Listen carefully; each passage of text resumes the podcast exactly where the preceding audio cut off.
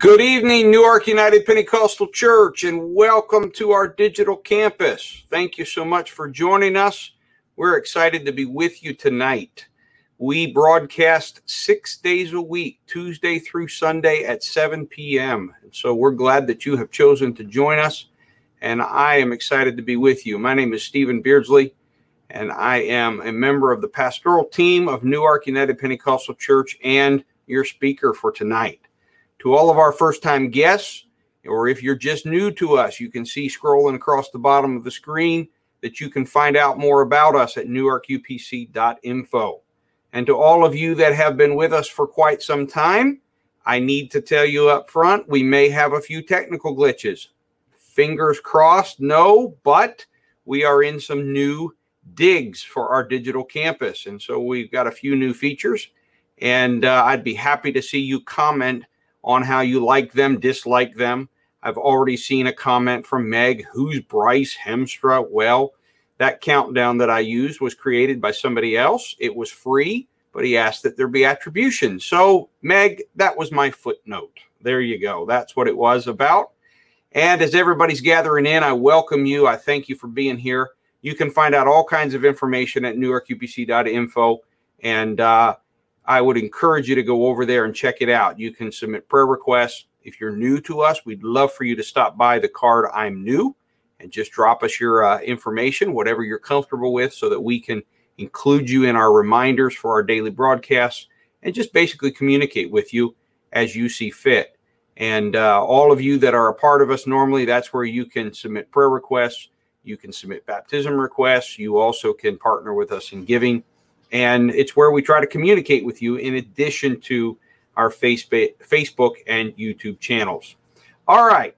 As you all are gathering in, I want to turn our attention to tonight's thought and in our cycle and how things work. This is the beginning of the week. For some of you, this may be the end of the week, and you know work starts tomorrow, etc. But this is the beginning of the week for the church, and uh, this week we start a new theme. But before I talk about that, let me kind of launch in with kind of a, an idea of something, a short intro, if you will, and then I'll uh, lay out for you where I'm going tonight. So, the word pastor, any ever thought about that word? Uh, I have. It's it's a word that's been used a lot for me. In fact, I use it to describe myself and my contribution to the kingdom. So, the word pastor is actually drawn from the agrarian or agricultural context of the ancient Near East and refers specifically to a shepherd, one who cares for sheep. Did you know that other than referring to actual keepers of sheep, the literal meaning of the word, did you know that that noun, pastor, is used only one time in the entire New Testament? As much emphasis as church world places upon pastors, that's rather ironic. It only shows up one time, and it's in Ephesians chapter 4, verse 11. Goes roughly God gifted to his church some apostles, prophets, evangelists, pastors, and teachers. When you examine this passage and you examine its context, you'll find that it's not even really referring to an office, but rather is a descriptor, along with those other words of apostles and prophets and evangelists and teachers for the types of people God has gifted to his church to equip his church. So I got a question for you at the outset here.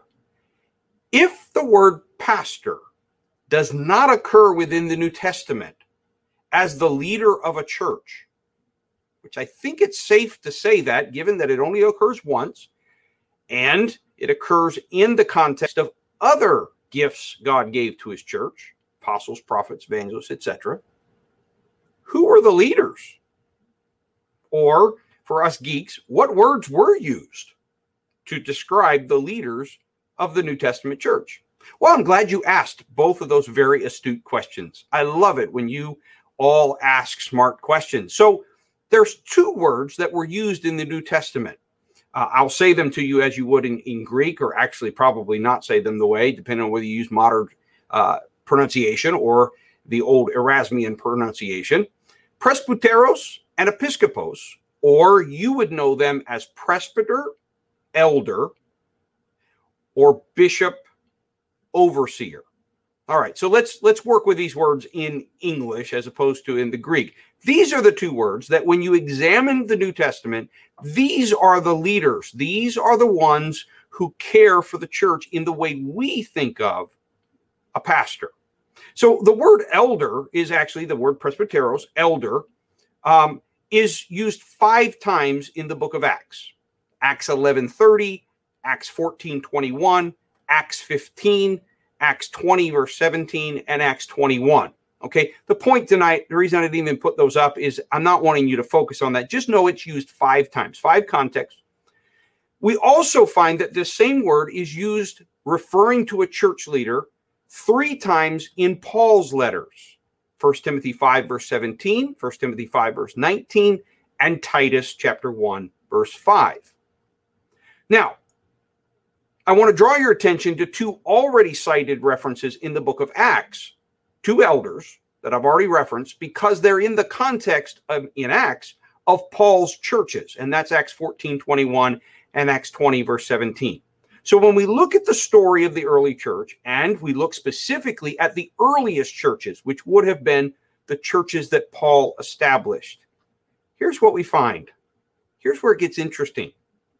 The term elder is always used in the plural when it comes to referring to single local churches. You never find a single elder you always find a group of elders. There were elders, plural, in the church in Jerusalem. There were elders, plural, in the four churches in South Galatia. Galatia, excuse me. There were elders, plural, in Ephesus. There were elders, plural, in Philippi. There were elders, plural, to be acknowledged in each city in Crete. Now, what's going on with this? Now, I need to cite here and, and, and reference that the pastoral team is this is not news to them. They've been hearing about this, but you as a church, you're going to hear more teaching about this over the next year or so. Um, but there's a backing behind why we are moving from pastor centric to a pastoral team, why we're moving from single individuals with lots of responsibility and therefore authority to a body ministry that is made up of teams. Uh, Dr. Eugene Wilson, good friend of mine who we had on a Friday night with friends, has uh, written a book that's yet to be published. So I have no way to cite him, but it was a great consolation to me as I already knew this information as I would teach early Christian history at Urshan Graduate School of Theology. And, and I even tasked my father in law to double check that I wasn't twisting or turning the scriptures. And in fact, he found the same things. And then in conversation with uh, Eugene, he, he sent me a chapter of this book that's not yet published in which he lays this out as well. Now, some might resist this idea, this idea that everywhere you see the New Testament church existing, it exists as a group, as a team of leaders. Um, they might say, well, there's another category that's above the elders, above that team, um, kind of a hierarchy or an authority. And, and, and these are the overseers, these are the bishops, the episcopos. Paul, however, in Acts 20, verse 28, refers to the elders of the church in Ephesus as overseers. We find Peter in his letter writing and saying, I'm an elder. The elders which are among you, I exhort, take the oversight of the church. So again, same word, same operation. Additional biblical evidence shows that overseer is simply another term for elder. For example, first, excuse me, Titus 1 5 and 7 both support the idea that the bishop is used, that term bishop or overseer is used interchangeably with the word elder. So, what are you saying, Steve? Based on the evidence of the New Testament church, I'm submitting you to you tonight that it is safe to say that every New Testament church had multiple elders or overseers, or to use our modern term, pastors. The role we think of today as a pastor, one person, was in the New Testament fulfilled by a team, multiple persons. When you examine the evidence of church structures even today, it is also safe to say that a single pastor, one person, can only continue to grow the church if he or she builds a team. And this shouldn't really be that much of an aha moment because we see this principle present in the life of Jesus and his ministry. When Jesus began his ministry, and remember, there's nobody better than him, it's God himself in the flesh, he begins by building a team of 12. Then he enlarges it to a team of 70. And then you know the story as it continues to grow. You see his disciples, the apostles, these disciples that were part of the 70, who in fact tutored Saul, who later became Paul, and Paul understood this principle as they continued to plant and build and grow churches. And everything of the New Testament evidence bears witness that they did it with a structure of teams. This most successful church planner, the Apostle Paul, did his work as a member of a team. Tonight, I'm not focusing on it, but one of his most powerful words next to the word apostle was when he would call you his fellow laborer or his co worker. Without a team structure and without a team culture, a church is limited and will stagnate. Now, as I already said, I'm going to do a lot more teaching, and others will do teaching over the next year or so on this, and we'll get down into the details. But that's simply the background. And yes, I know we're about 10 minutes into the broadcast. You know me, I'm a jumbo jet. I, it takes me a little while to get off the runway, but we're moving. So this week, as I already referenced, our theme is fallible leadership and the value of community. And here's the basic premise. And what I'm going to talk about tonight kind of sets this up. Because leaders are human, everybody uh, pinch yourself. I don't care who you are, you're human.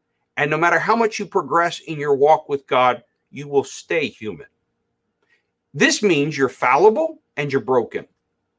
We will be fixed in heaven, but He is not fixing everything down here. So, because we're human and thus fallible and broken, we need to be in community and work within a team structure. So, tonight, what I want to do is talk to you about an aspect of teams. Okay, that was kind of my tour de force, my quick overview of why is he even talking about teams. I want to now talk to you about an aspect of teams based in the example of, yes, you guessed it, the Antioch church. I want to talk to you about the coming and going of teams. The coming and going of teams. Now, if that doesn't make sense to you right now, stay with me. It will. All right. So here's what we're here's I'm so excited. Woo! Happy clap. The Lugos do happy clap. You've all heard about that. Happy clap. I've got some cool new toys I get to play with. So are you ready? We're live, and normally we got to put it in the chat and all this. Nope, we don't have to. Tonight we're going to Acts chapter 11, verses 19 through 26. Aren't you excited? Look at that. It's right there on the banner. Everybody, you need to give happy claps in the chat. You're going to be able to follow the scriptures even while we're live tonight. So I want to take us to two passages of scripture Acts 11 and Acts 13. Now, most of you know Acts 13 because we reference it all the time in reference to Antioch and the church at Antioch. But I want to start back at Acts 11 to kind of set this up. And actually, it tells us how the church at Antioch began. This is very interesting. So, Acts chapter 11, verses 19 through 26 says that meanwhile, the believers who had been scattered during the persecution after Stephen's death traveled as far as Phoenicia, Cyprus, and Antioch of Syria. So, this is the place we're interested in, namely Antioch. And so, these believers have been cast out of Jerusalem and out of Judea due to the persecution of none other than Saul, ironically. And so, the scripture tells us that they preached the word of God, but only to Jews. So, the, the, mass, the vast majority of these early Christians were cast out of Judea and out of Jerusalem, and they went to all these other places, but they only spoke to Jews. But some of the believers who went to Antioch, who happened to be from Cyprus and Cyrene, began preaching to the Gentiles about the Lord Jesus. Something about these people, something about their culture, their background, perhaps even their calling, caused them to see the Gentiles in a different light than all the others did. Scripture tells us that the power of the Lord was with this group And a large number of these Gentiles believed and turned to the Lord. When the church at Jerusalem heard what had happened, they sent a man named Barnabas. And this is very important to know. This is the guy who sold his property. He's known as the son of consolation. He plays a very pivotal role in a lot of the New Testament uh, beginnings of the churches. And so they sent Barnabas to Antioch. And his point, and I've often said this, not to be too mean to Jerusalem, but his point was to check up on things. What's going on here? I can totally see Jerusalem going, We're losing control here. Let's figure out what's going on. Now, maybe it wasn't quite so bad, but there was a certain element. You'll see this pattern in Acts that Jerusalem would always send people to check up on things. So Barnabas is the one sent to check up on things. And so the scripture says that he arrives and he sees this evidence of God's blessing. And so he's filled with joy and he encourages the believers to stay true to the Lord. And maybe that was Barnabas saying, Hey guys, now you're reaching the Gentiles. Make sure you don't go soft on doctrine. Make sure you don't leave the lifestyle behind. Make sure you're being faithful. All right, because you're doing something new here. All right. But then the scripture tells us that Barnabas was a good man. He was full of the Holy Spirit. He was strong in faith. And the implication here is, is that the way the writer of Acts says, and many people were brought to the Lord, is that Barnabas was there for a season. Now, what's important for us is the next verse. Then Barnabas went on to Tarsus to look for Saul. Now, if you don't know the story of Saul, I encourage you to go back and read your Bibles. You can start in, in uh, Acts chapter 9 and you can read forward into 11. You'll find out how Saul was a persecutor and, and how that he came to the Lord and what happened and and he went to Jerusalem, and in fact, everybody was scared of him because he was this great persecutor. Barnabas is the one who was, mm, I don't know, gutsy enough, brave enough, full of faith enough, something that he took Saul into the apostles. But then the apostles got scared and they sent Saul away from Jerusalem back to his hometown in Tarsus. And I don't have the time to get into it tonight, but Paul was stuck in Tarsus up to approximately 14 years. so here's this guy. He has this Damascus Road experience, and, and he's this powerful, eloquent. I mean, he's, he's educated out the wazoo. He studied with with Gamaliel, and now he's stuck for 14 years back making tents, ostensibly, in his father's shop, doing nothing. Barnabas remembers this young Christian. And when this happens in Antioch, Barnabas says, I need to go get Saul. He needs to come to Antioch. And so the scripture says that when he found him, he brought him back to Antioch, and both of them stayed there with the church for a full year, teaching large crowds of people. And we get this neat little parenthetical. It was at Antioch that the believers were first called Christians or Christ followers. Christianos is actually the way the Greek word would be. Um, those of the partisans of Christ. Now, there's a few more verses in chapter 11 in which uh, we're described there's a famine, and so the church at Antioch sends an offering via Barnabas and Saul down to the church at Jerusalem. For sake of time tonight, I'm going to skip that. You can read that on your own. then chapter 12 kind of goes in another direction. Talks about Peter getting uh, James getting killed and Peter getting imprisoned and then Herod dying. And then we pick back up in in Acts 13. All right, so let's lay Acts 13 out real quick, and then I'll share my thoughts. So Acts 13 says, among the prophets and teachers of the church at Antioch of Syria. So we almost could read, when he found him, he brought Saul back to Antioch. Both of them stayed there with the church for a full year, teaching large crowds of people. And among the prophets and teachers of the church at Antioch. So the team that they did this with was Barnabas. Notice he's given the primary place, he's first. Simon or Simeon, excuse me, called the black man probably an African, Lucius from Cyrene, Manaen, very Jewish, the childhood companion of King Herod Antipas, and Saul. Scripture describes that one day, as these men were worshiping the Lord and fasting, the Holy Spirit said, Appoint Barnabas and Saul for the special work to which I have called them. And immediately, this team of elders, these prophets, these people who spoke for God, these teachers who broke down to the people what they needed to understand of the teachings of Jesus. They fasted and they prayed, and then this team broke apart. The men laid their hands on them and they sent Barnabas and Saul on their way. Now, here's what's fascinating to me and what we as a congregation need to understand. if we are going to embrace a team structure, if we are going to transition from the responsibility is yours, Pastor Steve, you are the grand poobah. Everything rests on you. You have all the authority, you have all the rights, and you have all the responsibility.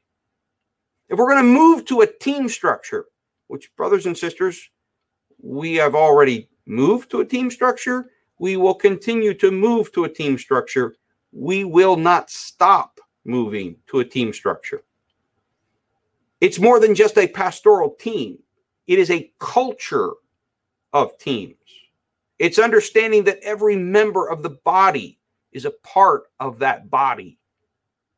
If we're going to do that, we have to understand something about teams. Teams are less permanent than individuals.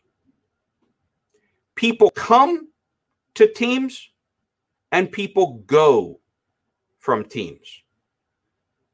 And Newark, you're going to have to become comfortable with that. See, here's the problem. The problem with a pastor centric model is whether we intended it or not, we begin to put our focus on the one we can see instead of the actual head of the church, the one we cannot see.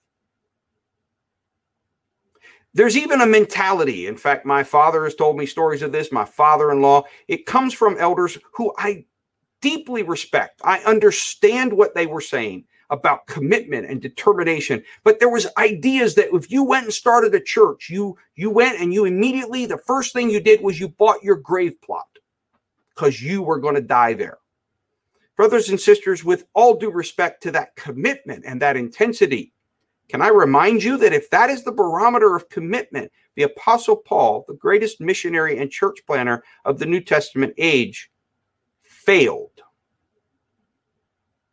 Paul rarely stayed in a city more than a few weeks or a few months. He didn't buy a burial plot. It's not the model now, I don't have time tonight to get into where that whole pastor centric and that whole model comes from, but suffice it to say that as we move from pastor centric to team structure, the church has to become comfortable understanding that there are going to be times that God, using humans, will call people to serve with us. Just as Barnabas, I believe, under the leading of the Spirit, said, You know what? I know exactly who would contribute perfectly in this city of Antioch. We're reaching all of these Gentiles. I need somebody who really knows his scriptures, but really knows his Greek. I need somebody who's really educated, but is very comfortable in a Greco Roman city like Antioch. I know exactly who fits the bill. It is Saul. So, what did Barnabas do? Barnabas went, he went to Tarsus, he found Saul, and he called Saul to join the team. Now, it might have been only a year. I think it was probably a little longer than a year, but it was not years or decades. Barnabas and Saul work there with the team. That team grows. Everything would indicate that Barnabas was a lead person with that team, a very influential man. He came from Jerusalem. He had great wisdom. The scriptures also tell us he was wealthy, all the land that he sold, etc. He probably had money. So he knew how to run business. He knew how to run things. By the way, so did Saul. He was a tradesman. They had money in order for him to migrate and go and study in Jerusalem. He had Roman citizenship. So this senior Christian and this junior Christian, this man with much experience and this man with experience as a as a Jewish rabbi, but no experience as a Christian, they work together with these others on a team. And then, believe it or not, shocker, the Holy Spirit says, break the team up. We need break the team up. We got a good thing going here, Jesus. Leave us alone. We see this also, the other principle of this in um, Philip. He's in Samaria. He's having revival. People are getting the Holy Ghost and getting baptized. And then God sends him to the desert to speak to, you got it, one man, the Ethiopian eunuch. So God doesn't work the way we work. He doesn't look at things the way we look at things. And so we find this senior elder, Barnabas, and this junior man, Saul, God separates them and the team embraces it. And so Newark, if we are going to be the church of Antioch as opposed to the church of Jerusalem, Jerusalem never sent anybody away except to check on others and call them back. Jerusalem never left Jerusalem or broke up until persecution forced them to. If we're going to be the church of Antioch, we've got to transition our emotional and mental outlook that God's going to send people here to serve us to serve with us, to learn from us. And then there's going to be times that he goes, I have another work for them. Lay your hands on them and send them away. Now you think about it. You're having a revival. There's this team of five or six that are working together, and that might not even have been the whole list. It might have just been a representative list. And so they're working together. And when you work together on a team, it's fun. Teams are a lot more fun because they're hard work because you got to communicate and, and, and you've got differences of opinion, but they're a lot of fun because you don't have as much responsibility. You share it, you're able to carry out the work together. You're going to hear more about that this week about the importance of community and working within a community. And then God says, Hey, it's time for something else to change. It's time for something else to happen. There was still a team leading Antioch, but Barnabas and Saul were not a part of it. The coming and the going of teams. And so tonight I'm submitting to you for your consideration and for your prayer that is important for us to recognize and accept the reality that if we are going to operate like the New Testament church, okay, if we are going to operate like the New Testament church, if we're going to be team centered, not pastor centered, then we're going to have to get used to God sending, people coming, and God sending, people going. This is a feature of teams. There will be people who will rise. I think back to when I first began to pastor Newark United Pentecostal Church. Wow, was I green? Wow, did I not know what I was doing? Wow, did I not know how to preach? Wow, did I not know how to teach? Brothers and sisters, I can do all those things now and do them well. Do you know how? Time, experience. You see, teams are the excellent conduit to allow people to begin to contribute sooner than if they are the only person. It's safety. But one of the features of teams is is that they're fluid. You can't lock things down. And I would submit to you, and I will spend more time submitting to you over the next year or so, that I think there's safety in that. I think there's actually a great benefit to that. But Newark, you got to get used to people coming and going. Over the last several years, you have had this happen.